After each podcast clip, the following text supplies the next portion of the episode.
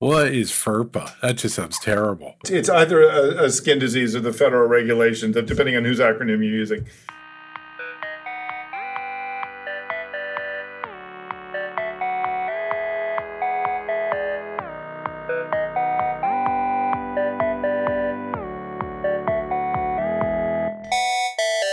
Hey, Rich. How are you, Paul? Uh, I'm doing good. I got a little sniffle, so you know the audience is going to have to deal with that. Maybe they can fix it in post. Oh, you know it's the fall, so it kind of fits in nice. Yeah, it, it goes. It goes. whatever, whatever. So look, that's not what we're here to talk about here. I have someone I have known, an old friend, someone I've known for over 2,000 internet years, who is Wow. joining us today. They have written over 2 billion books. They're an educator. They're tall. There's just a lot going on with this person. I basically don't want to do too much setup because the minute everyone starts talking, it will just be a nonstop orgy of madness. And so, so let's get into it. Clay Shirky is here today. Welcome, Clay. Hello. Just for the audience who may not know Clay, you can hit his Wikipedia page. But Clay is uh, was extremely online, extremely early in a very high level kind of way. Let me give you a potted history of yourself, and then in 20 seconds, and you can tell me what I missed. Noted author, focused a lot on sort of the, the creative work that people did online and how it congealed. That book was called Here Comes Everybody. There's a couple other books in there. Educator at ITP inside of NYU been all around the world, helped and then uh, sort of surprisingly to those of us who've known him for a long time, became not just an educator but a, a university administrator. Went kind of up a level and started to organize and think things through. Became a, a provost at NYU and ran a lot of the digital stuff, acquired a lot of software licensing, worked with vendors, which I think he loves. I think he loves working with educational software vendors. That's what we're going to talk about is how great they are Couldn't be better, really. and uh, now he is here and probably has about 20,000 other irons in the fire. What did I miss? You missed a lot of minor stuff, but those are certainly the major points. I think the one thing I'd say is I became an administrator rather because we moved to Shanghai for a few years to help NYU open the campus there. And it became really apparent that both understanding the internet and understanding academic culture was a really useful sort of translation role to serve. So I ended up being kind of de facto administration there and then became an administrator for real. So that when I was coming back to New York, my boss said, We're going to create a role for online across the the university. Do you want to? Do you want to take on that So role? you went to China. You were like, all right, this is where this the future's there. I'm going to go. This will be cool. And then it was so overwhelming and complicated that you had to become a manager. it is everyone who goes to China says it is overwhelming and complicated, and the the speed with which that country is changing, it makes it hard to keep up with. From here, I haven't been obviously in uh, in about eighteen months, as many people have not been in about eighteen months. Our son is in school there, so it's we do get some reports from the field, but it is quite amazing. And given that my work is in social media, being on both sides of the firewall. I had a class of Chinese students and then international students, about half and half from each population. So I was working with one of the few groups of people that had both WeChat and Facebook in their pockets and relied on both. So we could do comparative work in Shanghai that was very difficult to do in really any other part of the world. And it was it was absolutely fascinating. We take pride in the fact that our, our listener base is is pretty. Um, it isn't just in the technical world, in the technology world. Give the one minute summary of what WeChat is, Clay. So WeChat is the central piece of Chinese social media, but it is also the central sort of organizing platform for Chinese life. There had been a series of essentially copies of Western software, QQ and Renren and so forth, that that filled various niches, and you could often find things. Weibo looked like Twitter when it launched, and then of course it would be adapted to local circumstances. WeChat is essentially a, a piece of social media that's unlike anything in the West because it is not just phone first, but in many ways the software for phone only internet users. It serves some of the functions of Facebook, some of the functions of Instagram, some of the functions of Twitter, but it is also a major commercial platform. And the payment system on WeChat allows for a whole number of businesses that essentially only operate inside that application. Essentially, a phone that has WeChat running on it is a phone that works and a phone that doesn't have WeChat running on it is a phone that's broken in, in the Chinese context. And interestingly, if you follow the Apple and Android thing, the fact that WeChat is as portable as it is between the two platforms, Apple has never been able to get the sort of app specific advantage in China that it enjoyed in the United States for a whole variety of reasons because WeChat has been you know cross-platform and Android first from the beginning. It's a monster. So, yeah, it's a yeah. monster. Uh, we could just go on a tangent about education software. The pandemic slammed the gas on education software in such an intense way. This the intercourse between Zoom and Google Classroom and just all the whole world. I'm talking. i have got elementary school kids. Could you see it coming? I mean, I, it was fascinating to finally dive into that world because we never had to. We never had to prior to that. Give us your perspective on what this shone a light on the last couple of years. Well, it it has shown a light on the fact that that most ed tech is not good. Oh my um, god, it's terrible. when you log into a college's inter- intranet portal, yeah. you cannot believe. Maybe NYU is better. It has no. a good po- provo. No. I mean, we we suffer from the same thing as anybody else does, and we suffer from the same problems that everybody else does for the same reason, which is ed tech doesn't mean software that's optimized to be used by educators. It means software that's optimized to be bought by educational institutions. This we is ninety percent of what this podcast is about, Clay. So we are the last dumb clients. We don't talk to our peers before we buy software. We work off of checklists from central offices without talking to people in the field. When I came to my current role as vice provost for educational technologies, I set up NYU's first usability lab. We have tens of thousands of users who are incredibly tightly integrated with us. Faculty, students, we interact with them in all of these different ways. Nobody ever talked to them. And we nobody ever talked to them. No, nobody ever no, talked nobody to talked to them. Right. They just said, like, here. But, I mean, this is a hell of a plot twist. I mean, you would think education and academia, and just let's let's learn and understand and make the right decisions. Oh, you would think. You would think. You would. well, well, you might think that. So essentially, the dilemma is that the because academic institutions are so stable and because our platforms are so widely used in so many different ways, once a decision is made to use a particular platform, a particular piece of software, it's like an annuity for whatever company is selling that right? We looked at our course registration software. There are fewer than five days in a year in which it's acceptable for that piece of software to be down for any hours. So okay. if you want to make big changes, your change window is less than a week a year. And how many students at NYU? How big is NYU? NYU is about 75,000 people total. Slightly less than 60,000 of that are students. And we got about 8,000 faculty. The rest are administrators. Okay, so really the size of a mid, it's a mid-sized city. Right. It is 10,000 people more than the city I grew up in. Yes, that's yeah, yeah that's yeah. exactly right. And and So you think about that, you think about the water, you think about the, the electric, you think about the buildings in the town you grew up in. You need more of that and it all has to work together and software needs to knit it together. So the problem with educational technology is that it's not optimized for flexibility, it's optimized for basically stability. So when COVID hit, and I just actually asked a room full of my colleagues this question. I said, when COVID hit, did any of you call your ed tech vendors for help? And they all, there was a, right, I mean, Paul already did it, right? There was this moment of silence, and then the entire room started to laugh, right? Because the tools we turned to when this thing hit Google Drive, Slack, and of course, Zoom, right? Which is to say, all of a sudden, everyone in my position and roughly my position across, you know, thousands of, of colleges and universities across the US discovered that teaching and learning is work and that tools that are optimized for work might be a good thing to adopt. We're connected to a giant financial services firm, and they for years they've been trying to get you know Zoom going.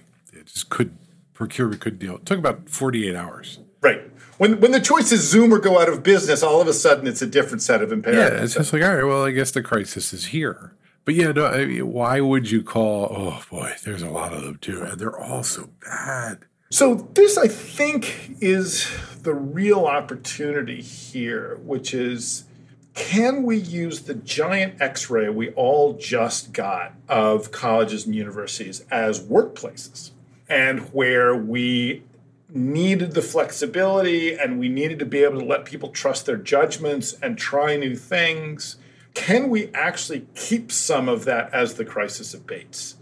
And sometimes, by the way, the answer is no. I, you know, if you look at the Ivies, by and large, they are getting out of the business of offering courses online as fast as they can, even though, you know, they've also gone out and said these courses were worth the tuition you paid when you know we were under conditions of COVID, and I don't see how you can keep both of those thoughts going, but somehow you know somehow they are managing. But there is a real opportunity here to treat the work we do as work and to look to what collaborative tools, what people who make collaborative tools know about working, and then adapt it to education rather than waiting for ed tech vendors to kind of catch up to the needs of flexibility and reconfigurability and all the rest. All right. So if ed tech people don't think it's work, what do they think it is? You know, we have such a specialized set of characteristics at the center of the organization. We're under, you know, particular federal law about student privacy and so on.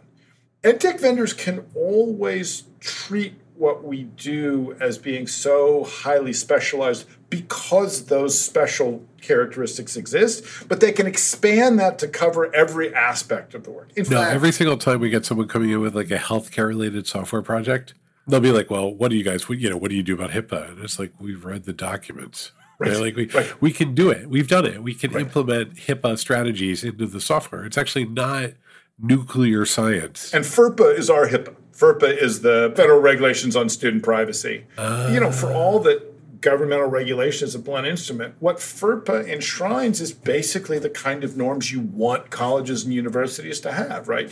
People who shouldn't have access to student data shouldn't have access to that data. Right. You should not be able to figure out where a student is at any given point in time, which means you don't give out enough locale information that someone could predict where to find a student if they're not in class, et cetera, et cetera. Right? right. These are all good goals, but they're not the kind of goals that means our software is so highly specialized that we couldn't actually use something like Zoom, you know, instead of the, some of the stuff that was engineered for higher ed, except what it's really engineered for is interaction with the student information system or what have you. And ironically, even though we nominally think about these big systems, we don't even get good interoperability. Right? I cannot tell you how many times in the last 18 months some email exchange ended with, just send me the CSV file and I'll pull Ooh. it into a spreadsheet. All right, let me give you two solutions. Okay, solution one, we're going to open source everything using Linux. Solution two, why isn't this all on Salesforce? Okay, Tell me why both of those are amazing, brilliant ideas that should be implemented as soon as possible. Well,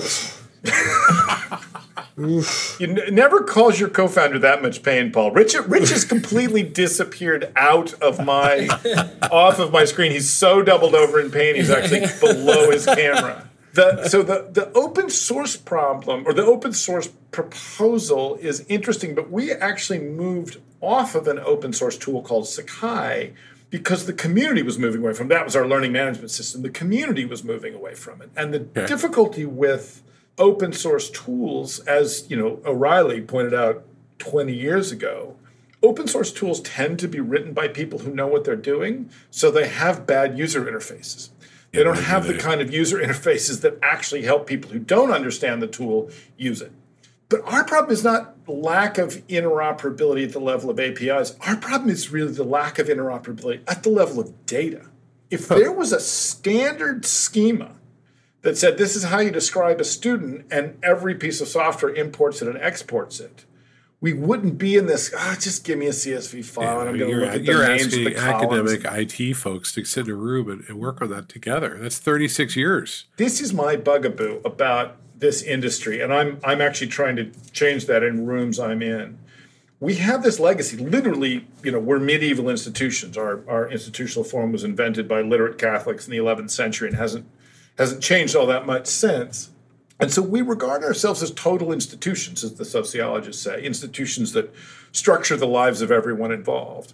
So we have this terrible habit of not talking to each other It's like, okay, yeah, we compete with Duke and Michigan for faculty, we compete with them for students. We do not compete with them for usability of our learning management system. So every room, every room I'm in, I'm like, okay, Not here's what you're doing for the help I mean- system. you show us your documents, we'll show you ours. There is so much room for collaborative I mean, overhead. this this ed. should be perfect for academics. Getting into a room and talking about XML schemas for like weeks, months. This should be fine. And I will tell you that even talking about XML schemas for months would be faster than our current pace of updating our infrastructure. I'll do it, Clay. I'm. I volunteer. One big system every every 10 years, to, as you say, you know, pivoting in 72 hours. Yes. And the one interestingly about COVID, the one thing that I think gives us a shot at preserving some of this, it's the thinnest of silver linings on a dark, dark cloud, is the Delta variant. Because everybody was getting ready last May to be like, oh, the CDC just said, forget we have they ever said anything about masks. It's going to be the summer of love. We're going to be right back to normal. September 1, just you watch. But so Delta comes along, and all of a mm-hmm. sudden everybody's like, oh, that was an emergency. We did that for a year. We're done with that. Thank God we can, you know, wrap up Zoom in wax paper and put it back up the fridge above the fridge where we store it. And then Delta came along, and everybody's like, oh, we still need to be able to preserve this capability. We need to be able to pivot. At NYU, it was, you know, and really any place in NYC would have had this, but our first day of class happened to be September 2nd, which was the day of a hurricane. Right. And so our ability to pivot and move to remote was tested on literally the first day of class. And it kind of reminded people like, this is not just about the pandemic, this is about climate changes. Snow days are predictable, rain days are not predictable. Uh, You can predict when it's going to rain, you can't predict when it's going to shut the subway down. Students get sick, now we have ways of keeping them on track, et cetera, et cetera. So these capabilities, I think, Delta really introduced the idea that there were other reasons besides the kind of, you know, first frame of the pandemic for us to to keep these tools around and, and keep limber in terms of our ability to pivot. I've had this theory swirling around in my head. Paul and I have stepped down running Postlight, and one of the things we're trying to get the new leadership to do, and they're doing an incredible job, is to move nimbly. And what we've asked them to do is simulate an unforeseen event, because unforeseen events tend to align everybody real fast, right?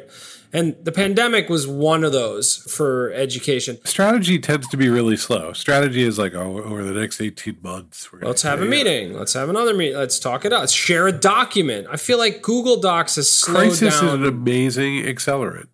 yeah, Crisis is an amazing So example. Clay doesn't know the org that well. It used to be that Rich would was the crisis.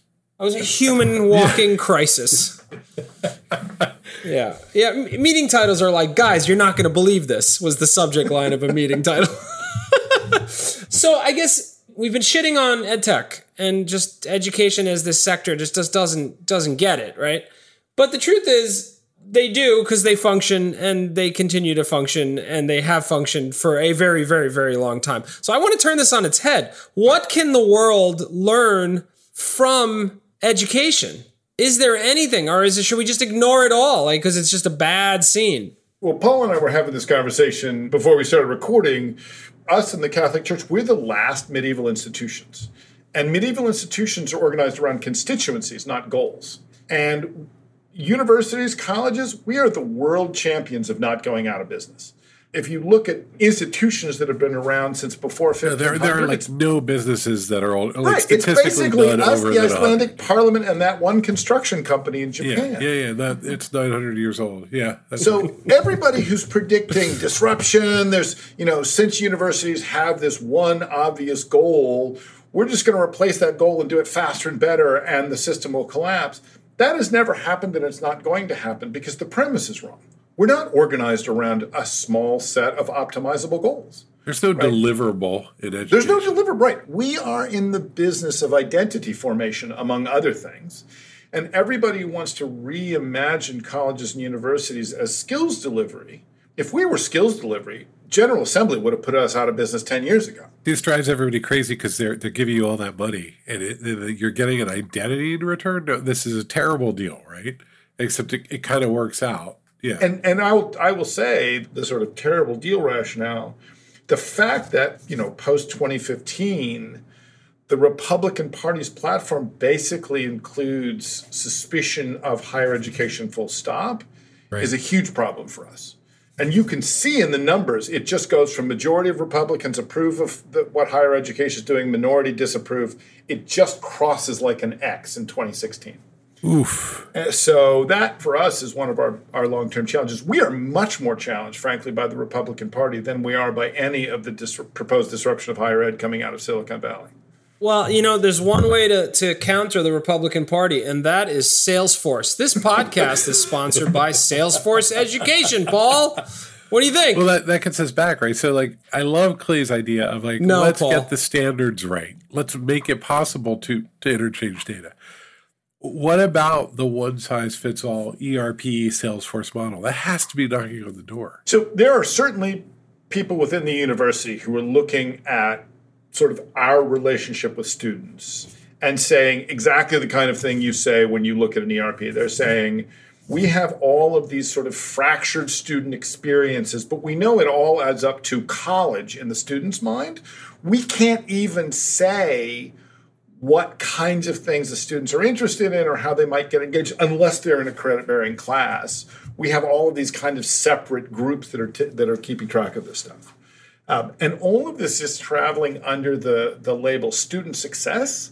And student success is one of those things like evidence based medicine. Like the first time I heard the phrase evidence based medicine, I thought, well, what did we used to be doing? I like it. I, I like that it's evidence based. Yeah. So the fact that we're now saying we're organized around student success is a tacit admission that for the thick end of a thousand years, we were not organized around that goal, right? Colleges and universities were places where learning was offered, but it was not guaranteed.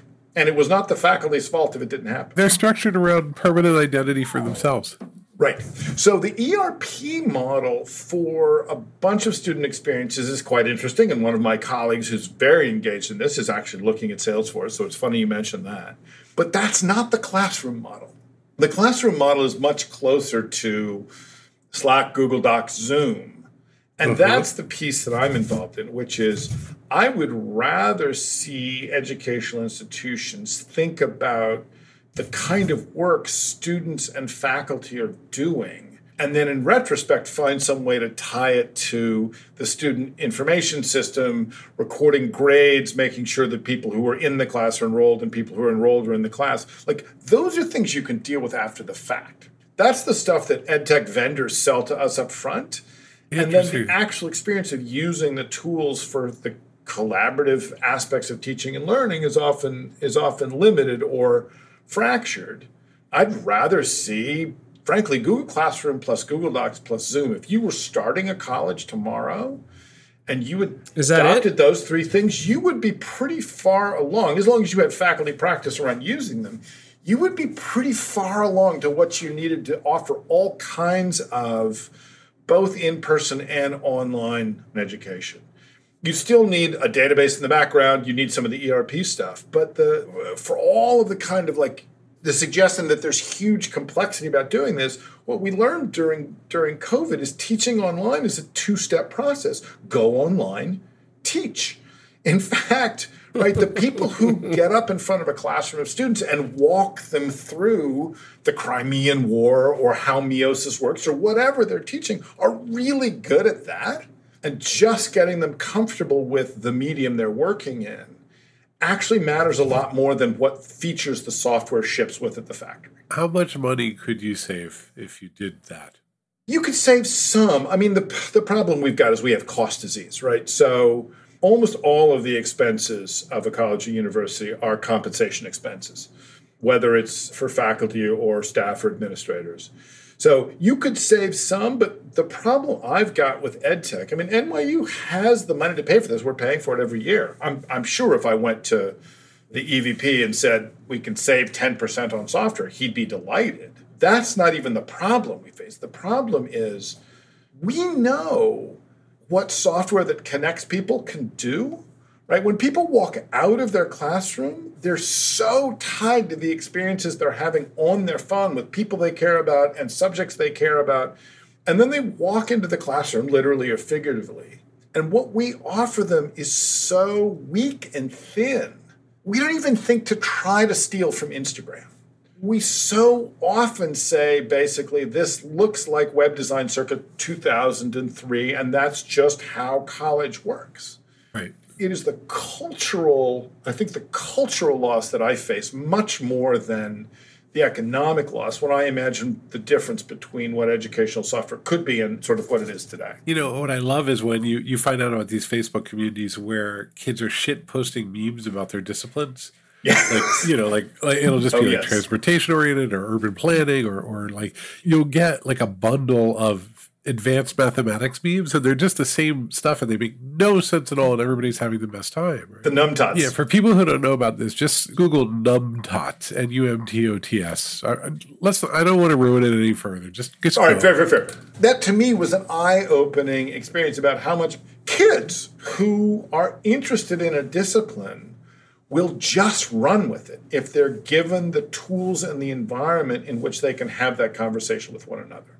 And then it either veers into like some sort of very weird proto-fascism or straight to Marxism. It's a very funny fork in the road. that happens Right, every right, time. right. Right. It's a trolley problem for society. But what you're saying here, I mean, I want to probe that for a second. I mean, you're not just saying uh, software can be better and easier to use. You're saying the educational experience can be better. The Yeah, oh, actual absolutely. higher ed experience can be better. So this isn't just about administration. This isn't just about we got to have registration and class bulletins and all that. It's actually not great now because the social experience of the internet is far more fun and engaging than the educational This experience. makes sense, right? Because like we think of it, we're like, oh, it's a procurement problem, but of course, no, it's the whole damn thing. Everything's changed in the last twenty years, and everything's changed in the last two years. So of course, you got to rebuild the system a little bit. And if you look at what people get themselves up to when they, they join the group chat, and it really almost doesn't matter whether the group chat is just SMS or it's on Slack or Discord or whatever, what you see is a degree of engagement we could support as well. I mean, college is famously a place where the side conversations among people doing the same or similar or even wholly different things are part of the experience. Most important part, right? Yeah. Our problem is the official rationale was individual mind to individual mind, right? The instructor produces material, and not only do the students internalize that material, but if we catch them working too closely with one another, then they're actually potentially liable for academic punishment. And then we all accept that in some place hidden from the faculty, those students are having conversations with each other all the time. And what the internet did is it made those conversations that were invisible to the faculty and to the administration visible. There was years ago a kid up in um, college in Canada who, who was brought up on academic charges for starting a study group on Facebook. And he named it after the room on the campus set aside for study groups to meet. Oh, But God. somehow, when it happened online instead of in person, the college freaked out. Sure. And so some of it is just we have not caught up to the central dilemma for almost all social software, which is a bunch of stuff that you used to get kind of implicitly and for free now has to be planned and designed for. And we've been very good at creating negative spaces for students to go and gather together and do whatever they want to do. And very often that's talk about the things they care about. But we're not nearly as good at doing that affirmatively. And that's essentially the, the challenge that we're being presented now. Do you guys use Slack today as a university? We don't. We've looked. We've don't. looked, I mean, and not for anything wrong with Slack. In fact, we'd like to use it, but as I have just recently said to them, you know, one of the pieces of math I've learned in my new job is that any number multiplied by seventy-five thousand is a large number, and any number divided by seventy thousand is a seventy-five thousand is a small number. So our dilemma is that any software that has a per head charge is almost impossible for NYU to adopt. But you know, as an administrator, I don't want to adopt software that has me telling people who want to use it they can't. Right. So whatever, we'll see what happens. All of that stuff is still very much in motion. I like Discord a lot, but my experience is that anybody who didn't grow up around games or over 35 has a hard time with Discord. It's a lot. It's a lot. It's a lot. Discord is a lot. I mean, yeah. just just the fact that it starts in default night mode suggests a certain, you know, No, I'm just thinking about like that. it's you know, already 2 a.m. right, right, exactly. Wherever you get, right, right. If you're using Discord, it, sh- it should feel like 2 a.m. even if it's four in the afternoon. Just like I'm just thinking of that, you know, that expert in, in Latin American economic history who is now in Discord. to, to log into that, Discord. that kind of you know, it's amenable to side chats, it's amenable to threads. People can joke around and do serious stuff in the same same place and even kind of segment that stuff. That's all really compatible with how academic conversations work if you go to an academic conference, there's the presentations, and then there's the hallway conversation, and then there's the bar. Right. And everybody knows exactly what to get out of all three of those situations. This is something we talk about concept, which is the conversation is more important than the artifact, but you have to be close to the artifact. No, that's exactly right. Yeah. At academic conferences, very often the paper presentations are MacGuffins. They Right. are ways to say, in this room, if everybody's come to hear this paper, in this room are probably a lot of people you would like to talk to. Give some advice. So I'm out there, I'm listening to this podcast. I am a product manager, technology type, somebody ready to do a little career inflection. I would like to help out in educational technology. Where should I spend my time? What should I learn? What should I be thinking? That's interesting. I mean, we are we are woefully understaffed and underprepared on the client side. And I don't necessarily mean there are not enough people in IT. What I mean is there are not enough people who are part of both the technology conversation and the academic conversation. So you either get places where the you know the IT is treated like a back office function, even though IT is now the substrate for substantially all academic conversation outside of individual classrooms. Or you have academics who have an idea of what's possible but don't have a sort of conversational partner to help them figure out what it means in terms of technology. And salespeople are incredibly adept at interjecting themselves into that crevice and speaking to whichever side they think is going to write the check. And, and look, I say that I've been in this job five years. I have never responded to a cold call email. I just, mm. right, I will only talk to vendors if we have an open RFP or if I am part of a consortium of other peer schools looking at it. I mean, if I could make any change in academic behavior, no school would ever talk to an individual vendor under any circumstances. Huh. Okay. That would go a long way, I think, towards making people treat this as a holistic uh, exercise. So there is a lot of potential pivot for people who understand the technology and can translate that into academic goals and vice versa.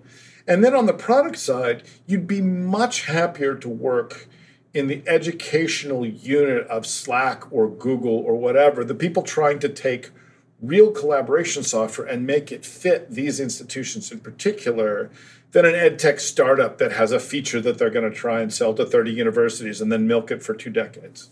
One last closing bit of advice. I want to zoom down to the administrator. I don't want to be too prescriptive with where they are, but they're in a community. co- They're trying to get things to be better, and they're hitting walls left and right for all the typical reasons. They want to improve tools. They want to improve student experience, but it's a slog. What advice would you give even just just that person that's sort of in the mix in, in that community college in Illinois? How do they get change to happen? So my experience has been that the hugely underleveraged resource that any administrator has is that if you reach out to somebody who's in a similar job at you at a different institution, you will get an answer a surprising amount of the time. This is true. I mean, you talked about administrators in small institutions, which is one piece of the dislocation. There's also administrators in large institutions tend to, you know, very often big colleges and universities are designed around the silos of excellence principle. And that's what I found when I got to NYU. So during COVID, you know, I worked hard. I tried to do what I could to keep NYU going. I think I did an okay job, but nothing I did in those 18 months was as important as having set up a couple of cross school talking shops for the educational technologists, for all of the people who ran fully online programs, so that when COVID hit, it was already clear where to have the conversations and where to have the knowledge sharing. And that pattern of just let's talk to our peers is really hard to support in the academy because it's just the institution is not often set up for that. But for almost any administrator out there, and whether you're in IT or you're in a school or you're in some role in central that relies on technology, there's just enormous value in talking to peers in other schools and just hearing how they do what they do. If mm. I was in an evangelical mood, I would set up a bunch of mailing lists for categories of similar schools that I thought could could learn from each other. And when you host a couple of things like that. We can't do it for the whole industry, but the thing that they have in Silicon Valley, you know, this was Anno Saxenian's original intuition about Silicon Valley, is that the unenforceability of non-compete agreements made it much, much easier for people at competing companies to actually have conversations with one another. I would tell almost anyone in almost any position, Rich, if they were in the role you you described, just find 10 schools that are like yours and just mm. figure out who there you might want to be talking to and strike up an informal conversation because when you're the only one working on problem X, which in small colleges is very often the case, you don't have any backup for your own intuitions. You don't have any place to go and bounce ideas off of. Almost by definition, you're working in a role that doesn't have two people occupying it. But there's somebody else out there. I mean, every college and university swears that their ones and zeros are special, but in fact, there's a collection of problems that are so common across these institutions.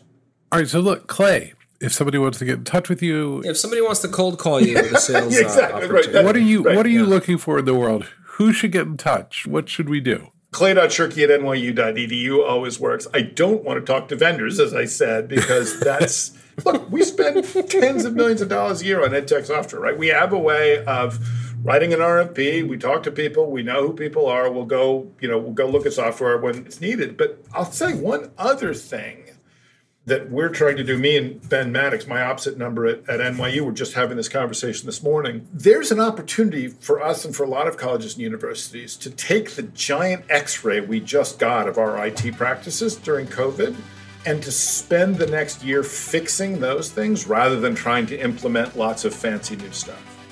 So I'm much more interested in people who are using Google Docs in innovative ways to teach. There we go. Than I am in somebody who's got an idea for a VR classroom. There we go. So if you if you were able to organize your classroom with Google Spreadsheet or I guess Airtable or whatever, like if you're hacking it to get if you're hacking together an ed tech platform with low code, get in touch with Clay Shirky. yes. So, Rich, if people need to get in touch, what should they do? Postlight? Yeah, yeah, I've heard of it. Well, I'm gonna give him your cell number. Hold on, let me let me pull it out. Six four six. No, postlight.com. Just check us out. We do all kinds of cool work. We are in all sorts of sectors. Check us out. We love to talk. You've got ideas, problems, reach out. Postlight.com. Hello at postlight.com is the email address. Clay, have a lovely right, week, great. everyone. Thank Thanks for listening. Take care. Bye.